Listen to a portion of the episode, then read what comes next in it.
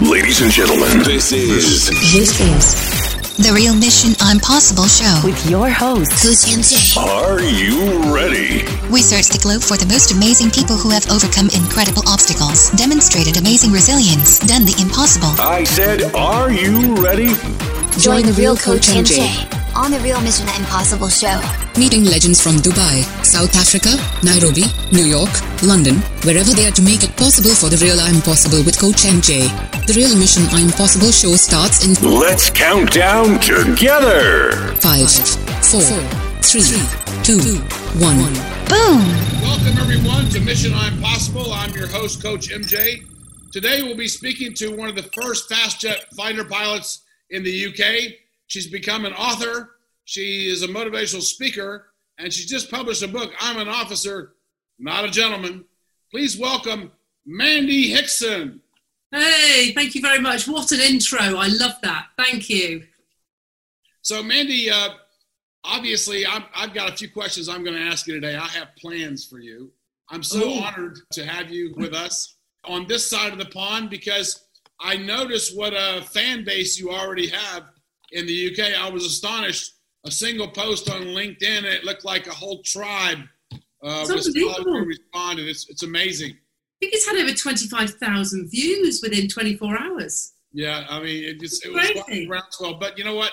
I mean, I personally became a fan as soon as I found out just a little bit about you, and the more I got uh, introed into your uh, back backstory, I'm just amazed. And again, I'm so flattered, to happy to have you. But we want to hear your story. And so today, I'm just going to ask you a little bit about where you grew up, because I know that you you referenced in your book and some other interviews about uh, your grandparents, uh, your grandfather in particular, being in the World War II, and and there was some con- connectivity there about inspir- inspiring you to go forward. Tell us a little bit about your background and how you got involved, and why did you decide to be a pilot? Why would you not? Is the answer to that you go. question. But um, yeah, no. So I grew up uh, in the north of England, um, and I grew up listening to stories of my grandfather. As you say, he was a Second World War fighter pilot.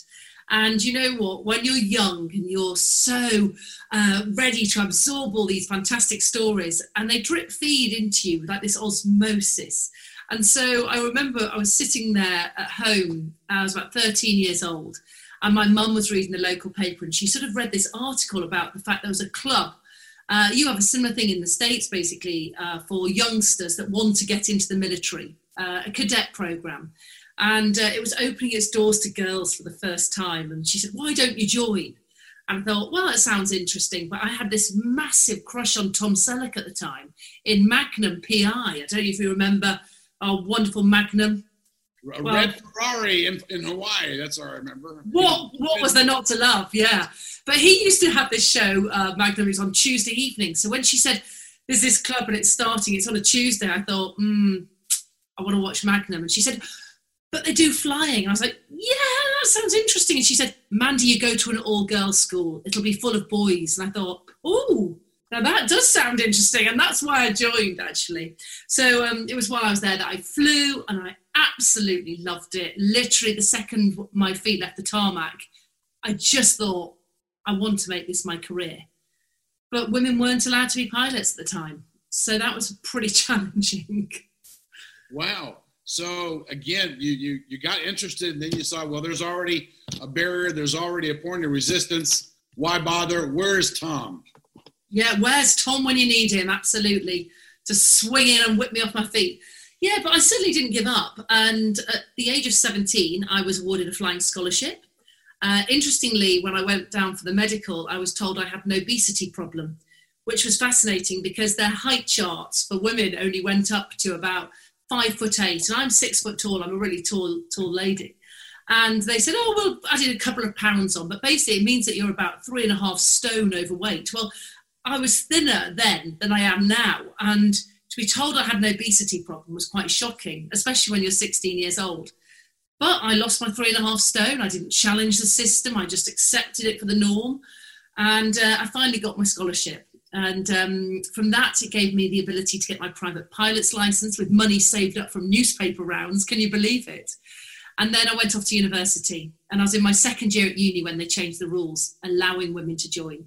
So I'm just going to change that blind. Is that okay? Sorry. Yeah, sure, sure, sure. Uh, because you know you've you've had situations where you've had to fly in the blind, but there's no reason why we can't do what we want to do on my show. Absolutely. Why be stank, absolutely blinded by the sunshine? and blinded by the light. Uh, Yeah. Mandy, uh, tell us. Uh, for, for by the way, for all the viewers, and listeners who are not from the UK, uh, Mandy said that she lost three and a half stone. Could you break that down for us in pounds? Do you know how pounds, that's going to be 28, 38, about 42, no, 47 pounds. Wow, that's quite a journey. That would have won you an award here. Yeah, absolutely. And when you're 16 years old and you're already quite thin, you know, that was really shocking. Yeah. Yeah, so you must have been a rail going in. I was, yeah. In fact, that photo behind you, you can see um, one of the ones when I'm really young. You know, that was the weight I was. So yeah, to be to be told this, you know, it's it was quite devastating at the time. Yeah. But you know what? It was just another hoop I felt I had to jump through. Yeah, because I mean, first of all, you're taught basically women are not going to be able to do this. Um, oh yeah, and you're you have an obesity issue, so there's another thing. And uh, you're a Tom Selleck fan. That's three strikes, you're out. About exactly. What what more could you want? But it was interesting actually because I was at university and they changed the rules uh, about women flying on the front line in my second year, and the timing was perfect. So I applied to join, and then I failed all the tests to be a pilot. I thought, hold on a minute, there's your strike four. Um, yeah, completely and utterly. And you're allowed to take them twice. So I waited a year. I went back in my final year and I sat them all again and failed them all again. And you're only allowed to do these twice. So really, that should have been me out of the equation completely by then. Oh goodness. So, and the, these tests, because we, we don't really know, were, were they practical tests or were these academic tests? They're a mixture basically, about four hours on a computer, um, designed to test everything from your hand to eye coordination, your mental aptitude, uh, your decision making, situational awareness, memory skills, all of these different attributes. And yeah, there, there's only you can only take them twice, mainly because there doesn't want to be a learning involved in that, and they feel if you did them more than that, people would learn the skills. So when I failed them the second time, I was told that I couldn't go any further. But that's when really you need to have other people that believe in you. And I'd been flying while I was at university as part of a club run by the RAF. A boss of that squadron just couldn't understand why someone that had proved herself to be a really capable pilot apparently had no aptitude as far as computer programs were concerned. So he basically went the extra mile for me. And um, we fought the case. I got taken on as an air traffic controller. I wrote hundreds of letters. He was on the case. He involved higher ranking officers as well. And eventually I got a letter back saying, We'll give you your branch change to pilot. And I've never been so delighted as you can imagine. Wow. What resistance you had to go through to get there. yeah, absolutely. So those weren't just clouds; those were walls and Yeah. traditions also that said, Yeah. "No, we had your second chance. We gave you a shot. We know you're a woman, but still, we tried. You're done." Yeah, I was very lucky. I, I, I think actually it's a, it's a lesson that's you know actually held me in really good stead for life. That you know what we do need people to believe in you, and as we go through life, we can actually give that gift to other people. And that's something that I've really, really made sure is part of the centre of everything that I do since leaving was to empower youngsters to really believe in themselves and actually for other people to believe in them as well. And it makes a monumental difference in people's development. Oh gosh, absolutely so. And you obviously experienced that. And today, are you able to speak to to youth groups to make that part of your agenda around the year? Yeah, absolutely. So I'm I speak to schools an awful lot. Uh, I also speak to organisations. In fact, someone from Texas just reached out and said, "I've got this uh, summer camp I'm wanting to run for youngsters who are interested in aviation. Would I be able to do a an online session for them? You know, and that sort of thing is fantastic because it's all about igniting a spark, and it's all about that self belief that if you can just get people to start thinking a little bit differently about themselves, but also about different roles that are available, and to really crush down these gender stereotypes and cultural stereotypes to say, you know what, these jobs are available to anybody, and it doesn't matter what your background, where you're from. If you want it enough and you're willing to work hard enough, you can get there. Mandy Hickson, preach it. I oh, believe. Oh, yeah, absolutely. I'm all over it. You're awesome. Right in your backdrop, I'm reading your backdrop, and it's really cool. Dream it, believe it, and then Do it. Do it. Yeah, Absolutely. And it's you know it's a philosophy that's kept me really online because I was just that young girl with this dream. But if I hadn't believed in it and others hadn't believed in me, then I would have gone nowhere. But how many times do people not actually put it into action as well? So it was interesting. I was invited to go to Kilimanjaro not that long ago. And I sort of went, oh, I'm never going to be able to fit that into my life. I've got children. You know, I'm doing a lot of speaking all over the world. Oh, and I sort of said no. And this girl went, Mandy, dream it, believe it, and do it. And I went, oh, if you're going to preach my own motto back at me, best I get off my uh, backside and put it into action. So I did. I climbed Kilimanjaro. Mandy Hickson has just name dropped Kilimanjaro. It's like, boom. Done that. Awesome. Yeah. Tell me, Mandy, what you know when you, you when you got in, were the guys, the boys club, were they embracing you and saying, "Come on, we give you all the help you need from day one"? Yeah, well, it was interesting because the guys I went through flying training with became a band of brothers. They, we were so close; they were literally my family, and we were together for about three and a half years, going through all the different training programs. Uh, I had a lovely evening once when I, well, it wasn't a lovely evening at the time because I was about to fail fast jet training and the pressure was immense. I was so stressed and I was failing continuously this same flight.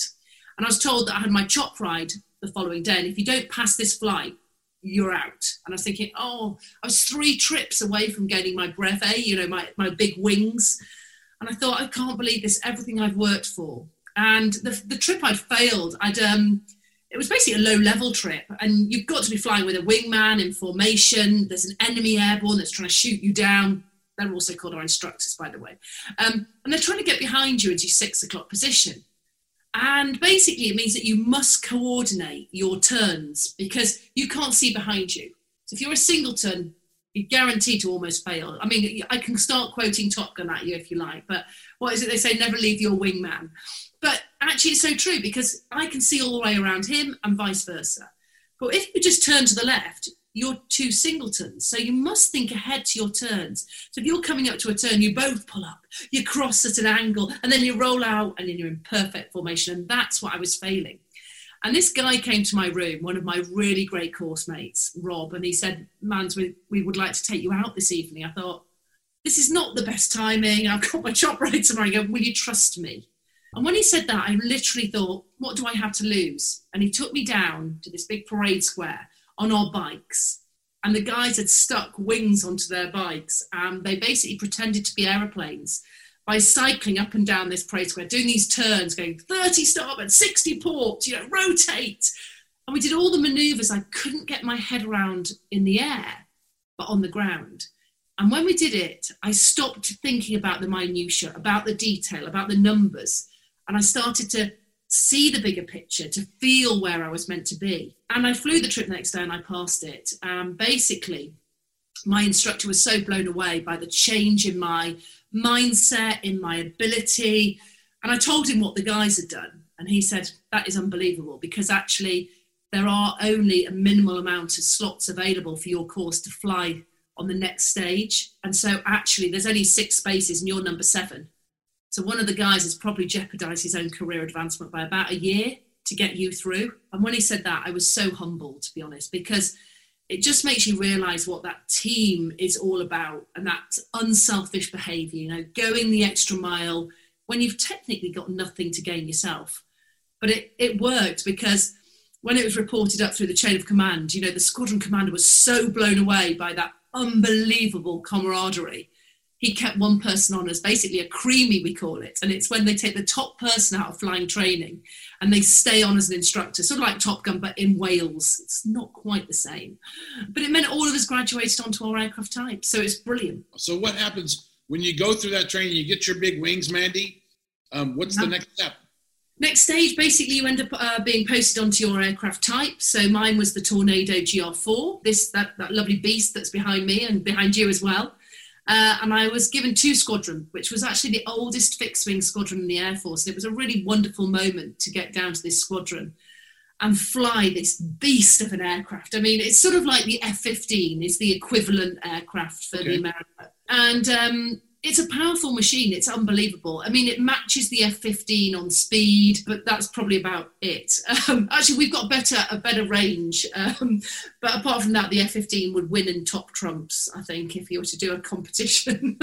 These Um, are these are the ones we see in the movies, Mandy. Uh, forgive me, but are these the ones you, you actually have refueling in the air? Yeah, you do air-to-air refueling. In fact, um, I was coming back across the Atlantic on September the 11th, having just left the States when we heard that the Twin Towers were under attack and basically that they'd shut American airspace. And we were mid-Atlantic doing air-to-air refueling, you know, with the hose hanging out the back and the basket on it. Yes. And we thought, my goodness, you know, what's happening? We had no idea what was going on, only that America had shut the airspace for the day. And um, yeah, we're just told to control the controllables. You know, what can you do about your situation? Um, we were very worried that we were going to have a mid air collision because suddenly people didn't have the procedural clearance, everyone was being turned around. There's sort of quite a lot of chaos in the air, obviously. And so, yeah, we were scanning the airspace with our air to air radars just to clear our passageway through the cloud. So, yeah, it was incredible. When you uh, got this assignment and you were flying the beast, as you call it, tell us about your first foray into combat. Did you ever have a moment where you were just between you and me and millions of people listening, afraid? It's a really odd one actually because I'm often asked, you know, oh, you're not scared, and and I, I can hand on heart say that that's not the emotion that you feel when you're flying. You don't feel fearful and scared. I tell you when you do feel scared, it's when you land afterwards. And I had one mission that I was in, uh, engaged by a surface to air missile over Iraq. And we basically did a maneuver. We put our countermeasures out. This missile went from being locked on to us, it pulled off, it exploded on our flares about two miles away from the jet.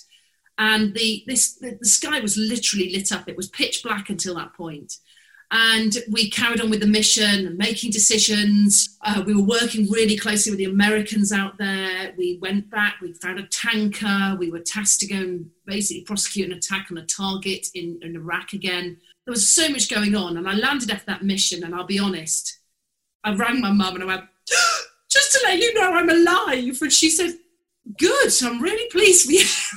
it's like, "Why are you ringing me?" And I said well, we've just had a bit of an incident here. And she was like, actually, darling, please don't tell me. I don't want to know until you're home, until you're home and safe and well. And then you can tell me.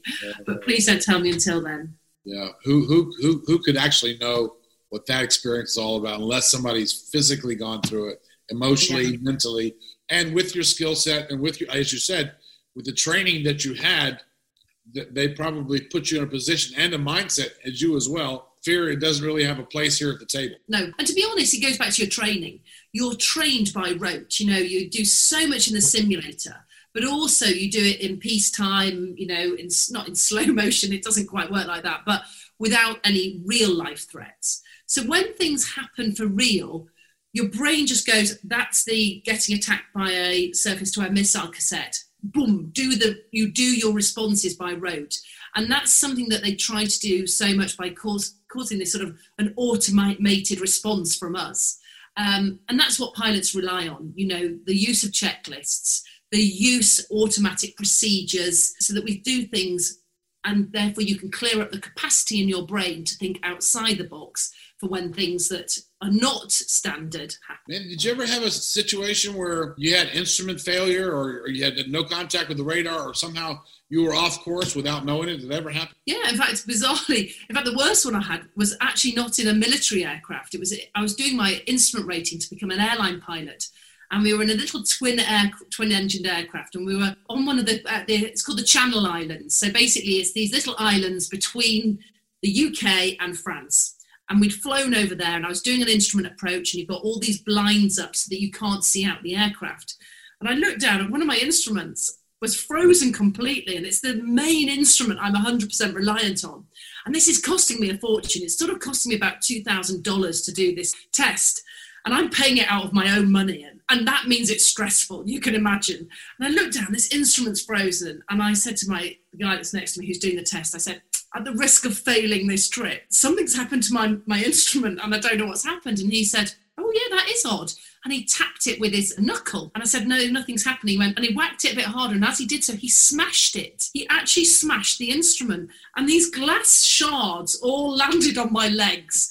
And we both sort of, we were so shocked by this. And obviously, I'm not looking out still. I'm still just looking at these instruments.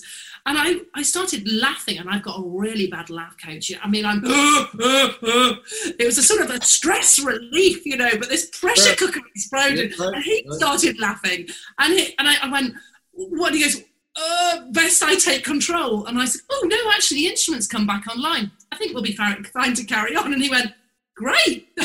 so that was it. So that was a really funny incident, but um, it wasn't funny if I'd lo- if I'd failed the flight and lost my two thousand dollars. Right. I asked you that question because I want to kind of segue into what's happening today. We're going to kind of move around this. What's happening today is I think there's a lot of people, companies and individuals, families, relationships who feel that because of all these these shifts in their own personal GPS system, because of the pandemic, because of Yeah. the way the world has turned, they feel lost. They feel off course. And you had this kind of training to what to do if this happens, etc. But many people, all of us, really didn't have this training. You know, just it was a very select group of you. What advice could you give companies today, individuals today? They feel off course and they feel the whole ground and shift moving. There's nowhere to hold on to. They don't feel they have wings. They're certainly not flying. In fact, they've never been more grounded and isolated than ever before. What could you? What advice could you give for these people? Well, I can only give the advice that I had to give myself, to be honest. So, when just before the coronavirus hit, basically, I'll be honest, business was booming. Like the picture behind you, there I am. I'm speaking at huge events globally. I am loving it. Business couldn't have been better. Corona hits, events are cancelled. My business literally went from being incredibly lucrative and successful to being nothing. I had lost every bit of income overnight. And I sat there and I felt quite low. And I did go through the whole sort of like curve, you know, the shock, the anger, the resignation. And then I was in my lowest ebb and I thought, you've got to get to grip here. And it makes you realize, you know, the thing that we all need, we all need a sense of purpose. We all need a reason to get up in the morning and we all need resilience to bounce back. And the people and the companies that show that resilience will be the ones that come out of this pandemic successfully. And I was I was at this low point and I said to my husband, and this was the turning point, I said, Will you stop getting me up so early? Because what's the point? And he just looked at his head and he shook his head and he went, Mandy, that is not the Mandy I know. And I said, But what is the point? You know, these days are really long, we've got nothing to do. And he said, Get a grip, you know, and I went, Right. So I wrote down a list of all the things that were important to me, all the words gratitude, kindliness, but resilience was the one I just kept on coming back to, and purpose. So I contacted my local hospital and I said, Look, I've always been someone to run towards a crisis. I actually had the corona bug, I believe, very early on, before lockdown even happened, and I recovered pretty well from it. I was poorly for about two weeks, but I recovered. I said to them, Look, what, what can I do to help? And they said, You know what? We've got a shortage of people working in the laundry. I said, right, that wasn't quite what I was hoping for. You know, I was sort of thinking something a bit more sort of action packed. And they said, no, no, we need people to go into the laundry and fold all of the scrubs and the uniforms for our frontline healthcare workers to wear. I said, right, I'm up for it. My husband and I got jobs as volunteers up at the law, up at the hospital, going in once a week on a shift, literally washing machine, tumble drying them, getting them out and folding them. And we just did that for, I've done that for three months. And you know what? It gave me purpose. And everyone kept saying to me, Oh, Mandy, that's so great. You're showing great resilience. You're showing this fantastic. I said, It's also giving me purpose. So we do things, but we do things that are twofold. You give, but in doing so, you feel much better about yourself as well. And it's a really good life lesson that even when the going is tough, look at what you can do to help other people. And I'm not meaning that in a preachy sort of way at all, but it does make a difference. And then I started thinking, well, well, I've still got a great offering. What can I do to get back online? So I started to really look at how to use all the different mediums out there, how to market myself. I took the creative time to finish the book, you know, The Officer Not a Gentleman. Actually, I took it, it as a positive. I'd like to say I got some really quality time with my family, but I have two teenage boys. That was not quality time, to be brutally honest. Two teenage boys in lockdown, not fun. Um, so, yeah, we all do have challenges but it's about using your time effectively looking at your strengths and what you can do to utilize them and finding that purpose to bounce back. That's that's the only advice that I can give, only ever from my own experiences. No, that's great. I, I'm so grateful to hear this, and I'm I'm a proponent of having a purpose because if there's no purpose, like you said, there's no reason to get out of bed. Then we haven't found the purpose yet. Someone asked me the other day, how do I how do I find my purpose? If I don't feel I have a purpose, how do I find my purpose? What would you say? I, I think you've got to look at where you want to go. For me, I wanted to give something back. I wanted to be busy and I wanted a purpose. So, do you know what? What what do you enjoy doing? If it's, so, so my mother-in-law would be a classic example. She said, "I don't feel I'm doing anything in lockdown." I said, "No, you're not. You're sitting at home. You're not doing anything. But you know what? You have got an amazing family around you who ring you, who are in contact with you. Other people don't. You're really good at talking. So why don't you make your purpose ringing people that don't have the connections.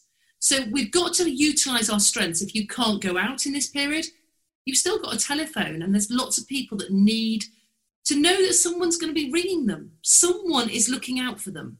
So find the thing that you can do, not the things you can't do. That's all I can say, really. Well, well, very, very, very warm and welcome, and certainly prudent advice. Thank you for that. I want to like segue back now. We're going to go back to when things started really getting hot out in the Gulf War, and you knew for sure that you were going to actually go on a on a war mission, if I may, and you were in command. Can you take us through one of your most challenging days or challenging missions? Yeah. So, I mean, one of the, the most challenging it was it was on the last day that we were out there. Basically, on that occasion, in the run up to this, we'd been out there for about nearly three months. The arterial routes between Baghdad and Al Basra, so the main motorways, the tra- you know the railways, they'd always been busy with a lot of action from different surface-to-air missile sites or the huge guns, the anti-aircraft artillery AAA sites. But once we got down to the Saudi Arabia border, basically, which is quite close to Kuwait, in that time nothing had ever happened. When nothing has ever happened in any area, be it business or a war zone, your biggest threat is going to be complacency. And as we swept up a target, that's when we were we were um, locked on by a surface-to-air missile, and it was the one that I alluded to earlier. Basically, that mission I was leading my first ever combat mission that night, and I was the, the most junior within the squadron as well. So the way it works out in uh, on a squadron and in the military is that they want to build you up as a leader and you've got to start by actually leading. So it's great in a tornado because we have a front seat and a back seater. So you have a navigator in the back seat. So, you know, your maverick and your goose. And so basically, you're often twinned with a really experienced navigator if you're quite junior. So you've got a nice hierarchy, a nice bit of experience that can help you. So the business equivalent is can you imagine having a mentor sitting, you know, a meter or two behind you at all time, guiding you? So as you're trying to make decisions, they're saying, what about this? Have you thought about this?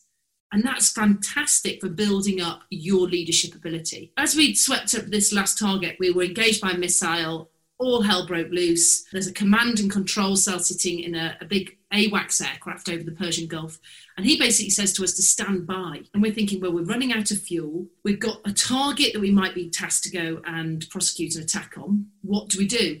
And so we're taught a decision making model. It's called DODAR, and it's really great. Anyone that struggles to make decisions, basically, run through DODAR, diagnose the problem, and share it amongst the team. So everyone's on the same starting point. You ask your team for options without the leader ever saying what they think first. So I'd say, Coach, what do you think? You give me your input. I listen to everyone's point of view, and then I, as the leader, make the decision. You then assign the tasks, and then you review it and think, what's changed? because so often something has intrinsically changed, but you've not picked it up. So you run through Dodar quickly, which is what I did. We were running out of fuel. We headed into Saudi Arabia to find the air to air refueling tanker. And we got down there, and it wasn't our British one. Ours had broken, but the good old Americans helped us out. They had launched one of their aircraft carrier, sorry, um, refueling aircraft called a KC 135 but I'd never refueled on one before. So can you imagine doing something for the first time in a war zone in the middle of the night when you've just been shot at? In midair. In midair, yeah. And basically, it's got a completely different refueling system. I mean, the Brit tankers, they have a basket hanging out, hose hanging out with a basket on the back, and you are the one that's responsible for putting your little probe into the basket. But on the KC 135, you have a drone operator, and basically they sit at the back of the aeroplane, you four mates at the back, and then they're meant to do all the work. I'd never done it before, so I said to my boss, and he, my boss was in my formation, he was my number two. I said, Sir, may I have a go? And he said, Yeah, crack on. So I had two attempts and I actually wasn't successful. And so I said to my backseater, I'm going to stop. And he actually said, carry on. And I thought, if I do carry on, it's going to prevent the rest of the team from having a go. So I actually overruled him, which was a really monumental decision for a junior pilot to make. I moved across onto the wing. I re- let the rest of my formation refuel. My number two, the boss, and the senior executive officer, who's like the number three. They refueled, they were successful. I ran out of fuel and I had to divert back to my base with the number four in the formation. Number two went back into Iraq, located the target. They dropped their weapons, got a direct hit on target, and returned back to base. And I'll be honest, Coach, I landed feeling like a complete and utter failure.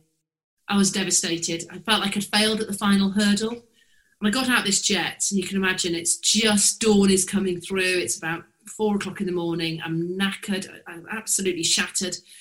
And the first thing that happens was that my nav put his hand on my shoulder and went, That was a really good call and basically it came out that he had been really emotionally involved. He'd been a trials officer, and his whole previous tour had been the trials of this weapon we were carrying. It had never been dropped in any war zone, and he was desperate to be the first person to drop this weapon in anger in a war zone. And suddenly, there he was faced with a pilot that wasn't actually succeeding on the mission, and he was emotionally involved, saying, "Carry on." But he said, "You made the right call." You weren't emotionally involved and you made the right decision. Well done, Mandy. My shoulders started to inflate like you know, the uh, bouncy castle when the air's going back in it, and he sort of goes. And then I held the debrief, you know, and we always debrief. It's something that they always do. We always do in aviation. We're so good at it. You run through this funnel asking questions. You know, what happened? What are the facts? Why did it happen? What's the cause? But you're trying to get to the cure. So you run through these, this funnel using facilitated open questions and you get to the answers. And then you say, right, these are the three or four points that we can take away to improve on for next time or repeat if it was something that was really good. And um, it was interesting because we were called up right at the end by the commander in chief and he wanted to speak to the formation leader, which was me. He just said, I just want to let you know it was a direct hit. You had this really successful mission and, and congratulations. And I put the phone down and I thought, yeah, you know what? I've made some really big decisions as a, as a junior pilot, and I did so because I was truly empowered by a wonderful leader in the form of my boss. And it's a lovely story for business because how often do businesses tell people what to do? And then when things get more complex, often the leader leaps in and takes control. But actually, we never get learning then. You never get true empowerment. If someone basically is doing something, they feel that someone's just going to step in and they always back off. But if you take ownership of your decisions, and actually I felt I had that night, then you can grow as a leader. And it was the best insight into leadership I have ever witnessed, and I had it as a gift given to me that evening. And not only that, but he, uh, when he did this to you and he acknowledged his trust, he turned up your loyalty button right up yeah. to past 10 didn't he? Yeah absolutely. And i mean loyalty is everything isn't it? And that's one thing that i've noticed with all the businesses that i've been talking to since lockdown came in. It's interesting they've been trying to build this empowerment and ownership of decisions so much and they've got all the models all the leadership pillars all the values. And here we are in lockdown and all of the managers and leaders are giving all their team all the, the different tasks to do and they're having to let them get on with it. And they're saying, We've tried to do this for years, but it's never quite worked. And ironically, in lockdown, it's working brilliantly. And actually, people are feeling more empowered because they are being trusted to get on with it because we haven't got someone sitting on our shoulder looking at what we're doing all the time. Would never have happened without this. So we have to really appreciate the fact that we all had to get off the merry-go-round at, at a certain point, all of us unanimously without any consultation, uh, if we liked it or not, and see how business some businesses have responded to it quite well. There's still, you know, there's still the spin of the GPS signals. Uh, some people are still lost. I'm hoping that some of the things that you said today will reach more people because I think what you said is really true. To no matter what it is, maybe maybe you have to find a new purpose. Yeah, a purpose. That, yeah, absolutely. Maybe when you talked about folding laundry, you know, maybe we have to fold the past and we have to move on and see how we can create a new future. Certainly, this forum today, you know, I'm honored to have such a great speaker uh, with us today. And yet, you know, as a speaker myself, this is a new forum for us. We didn't have this going on before this. Yeah. So we Yeah. all have to find different ways to grow and to evolve and to learn. Mandy, I'm going to ask you, please, just to kind of tell us a little bit about this wonderful book that you were able to finish. I'm so happy that, that you're here, and the timing is great. Uh, and I want I want you to talk to virtual class, please, of eight-year-old girls. There's 30 of them in the class. Tell them a little bit about your book and what you think that the message that you have for them. So, An Officer Not a Gentleman, basically, why did I write it? Well, the reason I wrote it initially was because everyone told me to. I wasn't ever going to write a book, and I started on my speaking, and everyone said, Have you got a book? And I kept saying, No, no, no. And then I started saying, Not yet. And the second you say not yet, it opens up the possibility of. And so basically, I think that's a really great lesson for you girls out there, you eight year olds. When, you, when someone says, Can you do something? and you say no, you just say not yet. And once you say not yet, you'll think maybe I can. And basically, it just grew from there, really. Three years in the making, I worked really closely with a great friend of mine who is a fantastic journalist. He's the wordsmith. So the two of us worked in a great collaboration together to really capture the voice and make sure that when people were reading it, the voice would come out. And you know what? That's the one thing. Anyone that knows me says, Mandy, I feel like I have been sleeping with you every night as I go to bed reading the book. And I was like, I'm not sure that's a good thing. yeah, not, I didn't have that intention, really. Didn't have that intention, but you know what? At least it means that we captured what I wanted to say.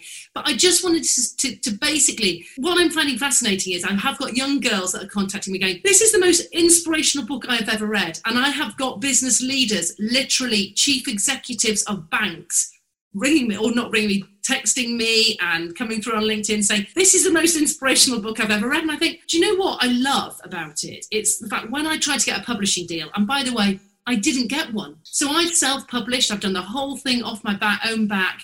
I didn't get a publishing deal because they, the publishers believed that they quote, and I'm going to quote you plane books are for a male audience who have no interest in a woman's story. Again, Again. And I thought, again. I am so tired of being put into a box. And you know what they said? But we need to know who's your audience. I said, my audience is an eight year old girl all the way through to a hundred year old gentleman. How about that? How You know what? Everyone that's reading it is loving it, and I am blown away by the response it's having. It went to number one in on Amazon two days ago in the aviation category, so I now have a number one bestseller. I can actually say that. Ta-da-da-da. Yeah, and and I couldn't believe it.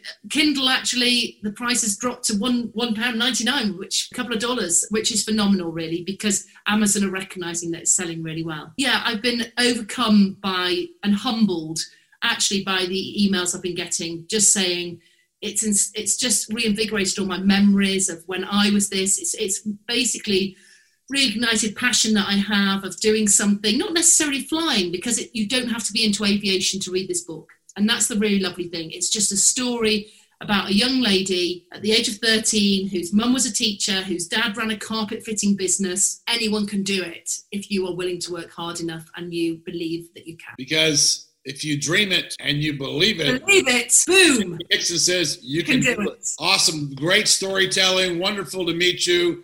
I salute you for all the resistance that you've had to overcome all your life as a young woman. Even now, to hear about your story, I'm absolutely certain you'll have a publishing deal on your next go around. And I look forward, as Coach MJ, to somehow collaborating with you in the future to do something jointly. Well, that sounds fantastic. I would love to. In fact, a lot of uh, people over in America have actually connected to me and said, please, can you come over and do a book tour? I'm like, let's sort it out. I'll be all over it. I've been wanting to get over to America to speak for years, and actually, this is the opportunity to do it. And it would just be great to connect with so many. I, I've always loved visiting the States, and actually, I'd love to come over and actually share my story with as many people as I can. Thank you. Well, definitely for sure at Mission I'm Possible, uh, you have a huge fan here. And for our listening audience, I'm absolutely sure that they got your message today and thumbs up to you. Thank you so much, Mandy. Thank you, too. Thanks so much, Coach. Honestly, it's been an absolute pleasure to meet you tonight. God bless.